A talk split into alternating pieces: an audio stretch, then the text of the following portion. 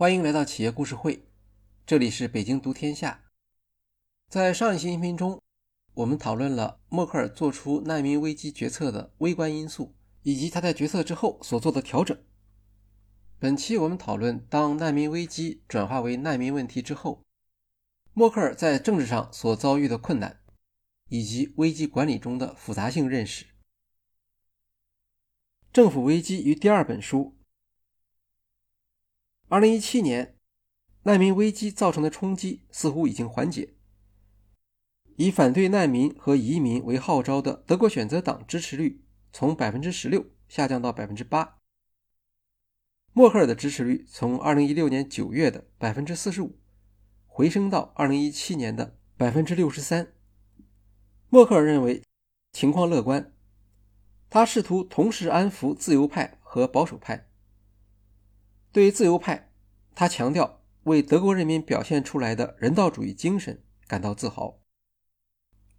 对保守派，他重申2015年秋季的情况不会再次发生。他甚至要求本党议员在批评极右翼党派时不要使用诋毁性的语言，因为这只会帮助那些依靠口号和简单答案的人群。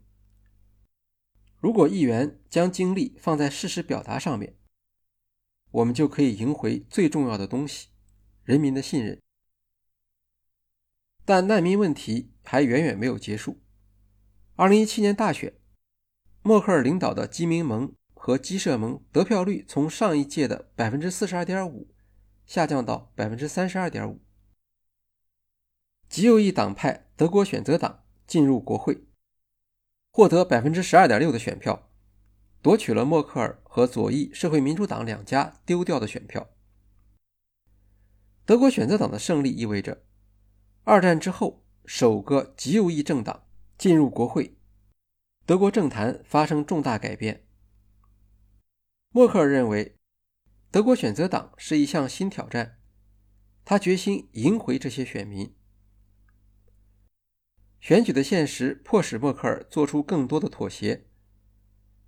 三个月之前，他还坚持反对设置难民接收上限。二零一七年十月，基于不利的选举结果，默克尔与联盟内反对难民政策的基社盟主席泽霍费尔在联合新闻发布会上宣布，他们考虑制定难民名额上限，每年不超过二十万人。但国会有权调整这个数字。声明重申，我们保证，二零一五年秋季的情况不会、不应当、也绝对不能再次出现。亚历山大在接受采访时提到，默克尔在难民危机期间如何采取补救措施，其中令人印象深刻的是，他花几个小时时间。逐一给巴伐利亚州各个市镇的市长打电话，听取他们的困难，承认联邦政府准备不足，鼓励他们只要再坚持四到六周，联邦的援助就会到来。许多地方官员因此受到感动。很少会有大国总理向这些基层官员解释自己的困难，并请求支持。这是默克尔对自己决策的担当。亚历山大也许不知道，从管理学角度来看，默克尔的做法是非常合理的。在服务业运营中，当出现服务质量问题时，快速的反馈补救不仅能够挽留顾客，甚至还可以提高顾客的满意度。默克尔还容忍自己的下属担任内政部长和基社盟主席的泽霍费尔。针对自己发表各类羞辱性评论，他这样做也是明智的。首先，开放边境政策的确在选举中造成了损失，他需要承担责任。其次是让反对派出气，恢复合法性。畅销书作者格拉德威尔曾经提出合法性三原则，其中第一条就是允许他人说话，当然，这是只说不好听的话。第三，他不用担心对方的政治威胁。泽霍菲尔的怒气来自他的党派在巴伐利亚选举中行事岌岌可危、自顾不暇，不可能威胁默克尔的政治地位。对于羞辱，默克尔一向有很强的承受能力。媒体曾经报道说，在记者们面前，特朗普拒绝和他握手。另一个故事与俄罗斯总统普京有关。人们都知道默克尔很怕狗，但普京在2007年的一次会见时，将一条拉布拉多犬带到现场，默克尔不得不在记者面前暴露出自己的不安。后来他回击说：“我理解他为什么要这样做，想要证明自己是个男人，他害怕自己的弱点。”二零一六年十一月二十三日，在悼念德国前总理施密特的聚会上，他在对死者的赞扬中传达出自己的信念。他说：“我们信任他，他能够控制住局面。只要相信一件事是正确的，他就会去做。他的伟大在于智慧和保持一贯。最重要的是，他愿意付出最大的代价。”因为在行动时，他总是考虑失败的风险，包括失去总理职位。二零一八年十月，由于泽霍费尔再次出现重大政策分歧，为了表明自己承担上一年大选失利的责任，默克尔宣布辞任党主席，并在第四个任期后不再寻求连任总理。除了亚历山大。前任《华尔街日报》德国版记者里科特也在2017年出版了一部虚构读物，名为《总理》，内容同样是反映难民危机期间的决策。与亚历山大不同的是，里科特更加关注德国民众的心态改变。他认为，开放边境政策改变了默克尔与德国人民的关系，造成了尽管难民危机解决。但难民问题却始终无法解决的局面。由于他在政策上的摇摆，总理和人民之间产生了隔阂，不再是心意相通的关系。默克尔的政策受到全世界的赞誉，但他的转变却让人难以适从。里克特认为，当德国民众响应默克尔的号召，打开家门欢迎难民时，他们相信。默克尔这样说不是因为民意的引导，而是已经做好了准备。默克尔后来承认，政府在一段时间里失去了控制，没能满足通常情况下人民对政治家的要求。当然，民众自己也同样没有做好准备。他们没有想到，难民到来后的文化冲突会有如此多的表现。比如难民中有许多是年轻人，他们不知道感恩，从来不说谢谢。有些难民听说招待他们的家庭里只有女儿而没有男孩，会当面对他们表示怜悯。穆斯林难民公开表示对犹太人的敌意，而在德国，这是严重的政治不正确。热心雇佣难民的公司。发现难民不仅缺乏技术，还有其他许多难以管理的习惯。在这些问题面前，基于欢迎文化所达成的共识很难存活。默克尔吸引了一批支持者，却没有能够向持有怀疑立场的德国人做好说明。默克尔并不擅长演讲，他的特长是谈判，政策上则跟随主流民意。在难民危机时，他不得不站上第一线，因为他没有能够说服自己的下属。默克尔急于为自己的政策做辩护，导致了大量的重点不同的讲话，其中的信息出现了不一致。开放边境政策的决定性驱动，究竟是人道主义，还是经济能力、公平责任、地缘政治或现实考虑？由于他的政策转变，许多过去的辩解显得缺乏说服力。科隆火车站骚扰案发生后，德国民众开始怀疑默克尔政府的治理能力。长期以妥协共识为特点的德国社会出现了分裂，变得像美国一样。危机管理的复杂性。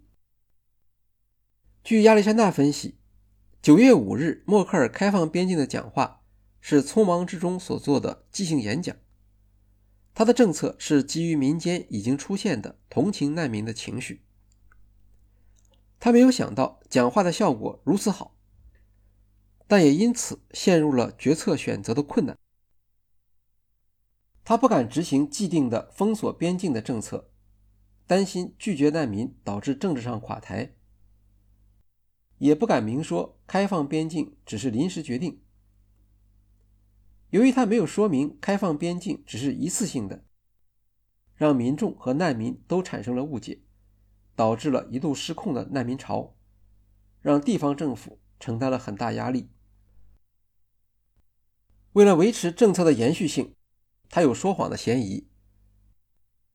当边境明明已经关闭时，他却说边境是开放的；当难民入境数量下降时，他还强调，我们是一个开放的国家。在明知设置人数限制不可避免时，他仍然表示，我们坚定的立场是，难民应当得到帮助，不应当设限。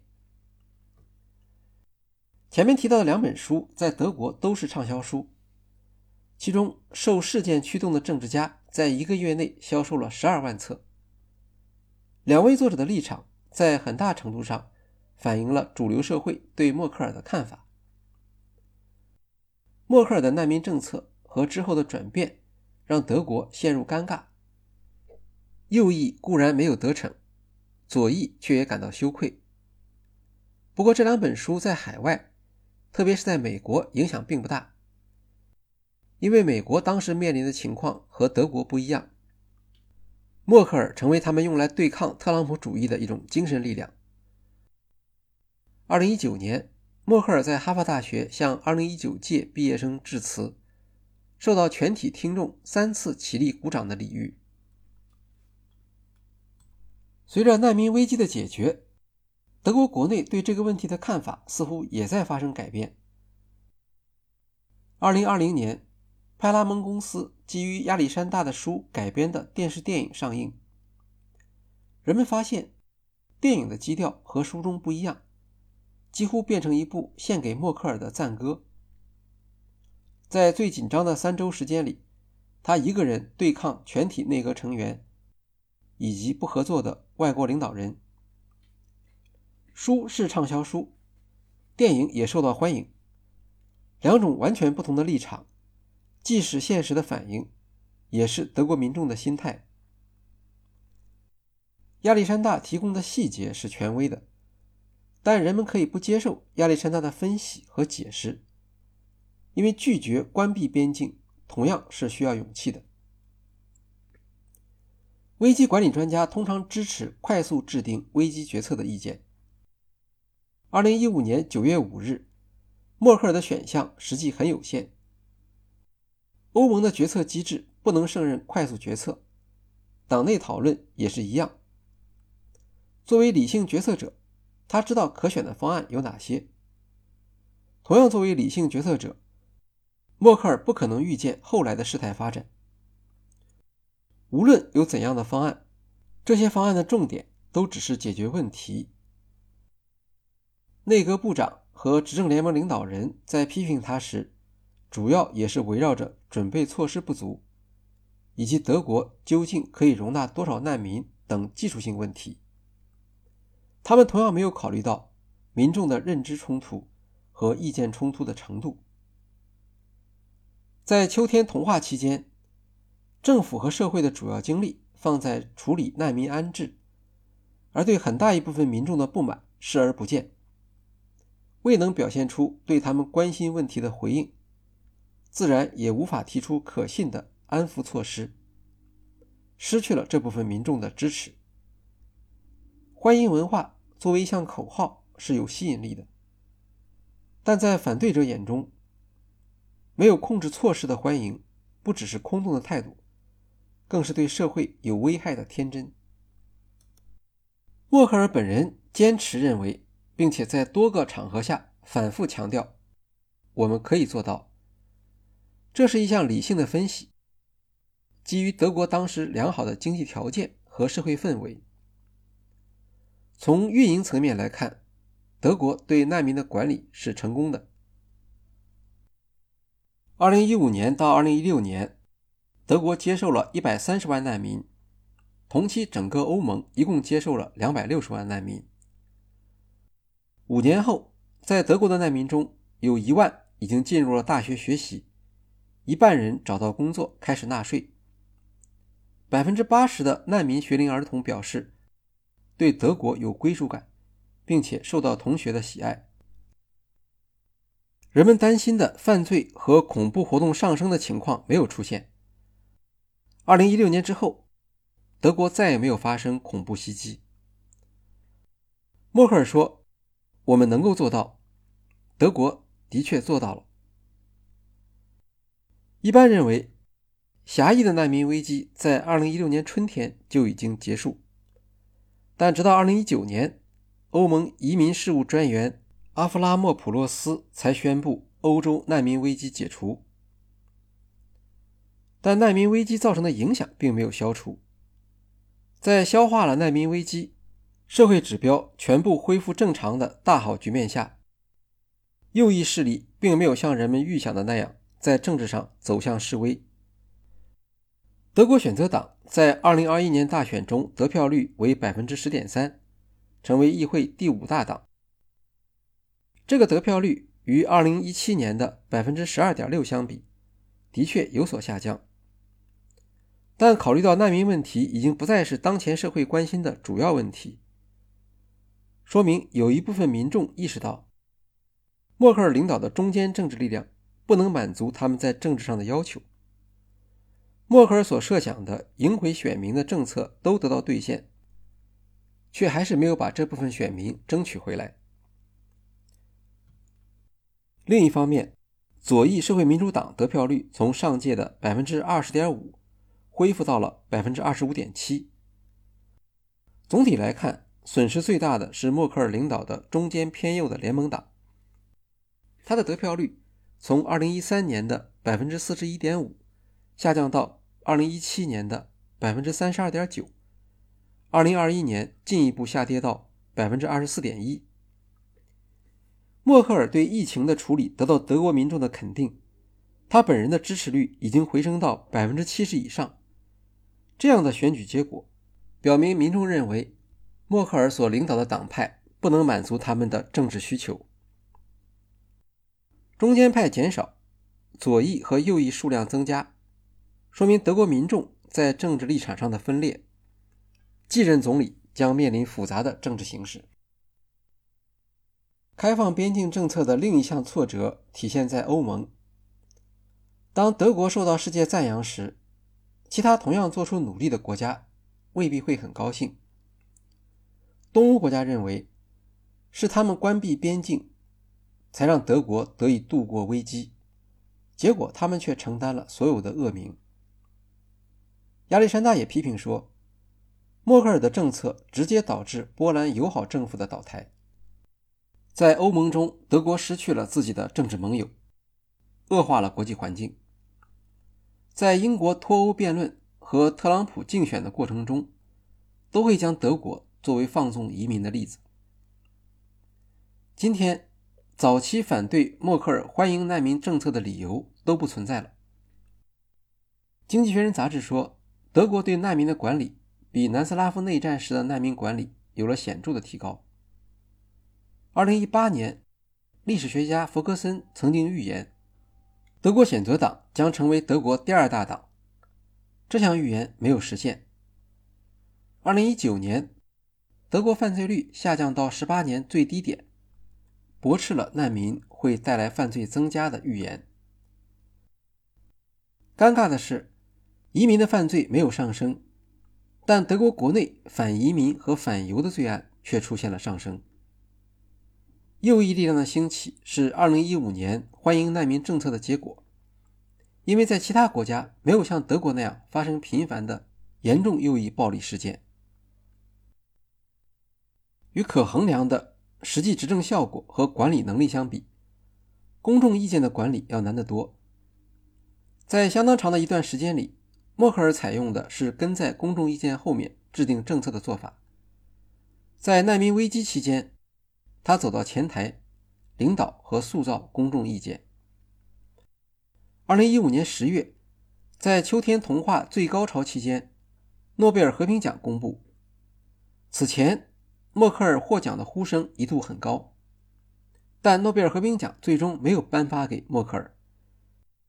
一般认为，这主要是因为欧盟内部的争议，特别是默克尔在欧元危机期间。采取严厉措施，让他在希腊民众中间特别不受欢迎。从危机管理的角度来看，默克尔错过诺贝尔和平奖是一个很大的幸运，否则这项更大的全球性荣誉将使他紧接所做的政策转变显得更加刺眼。时代周刊说：“当人们不愿意追随领导时，才是检验领导的关键时刻。”绝大多数政治家缺乏这样的勇气。面对暴行和私利，默克尔向人民提出高风险和高标准的要求。二零二零年，在一次讲话中，默克尔再次表示，他对二零一五年所做的决定没有后悔。他说：“人们站在德奥边境或匈奥边境上等待，他们应当受到人类的对待。”好，今天的企业故事会就介绍到这里，谢谢大家。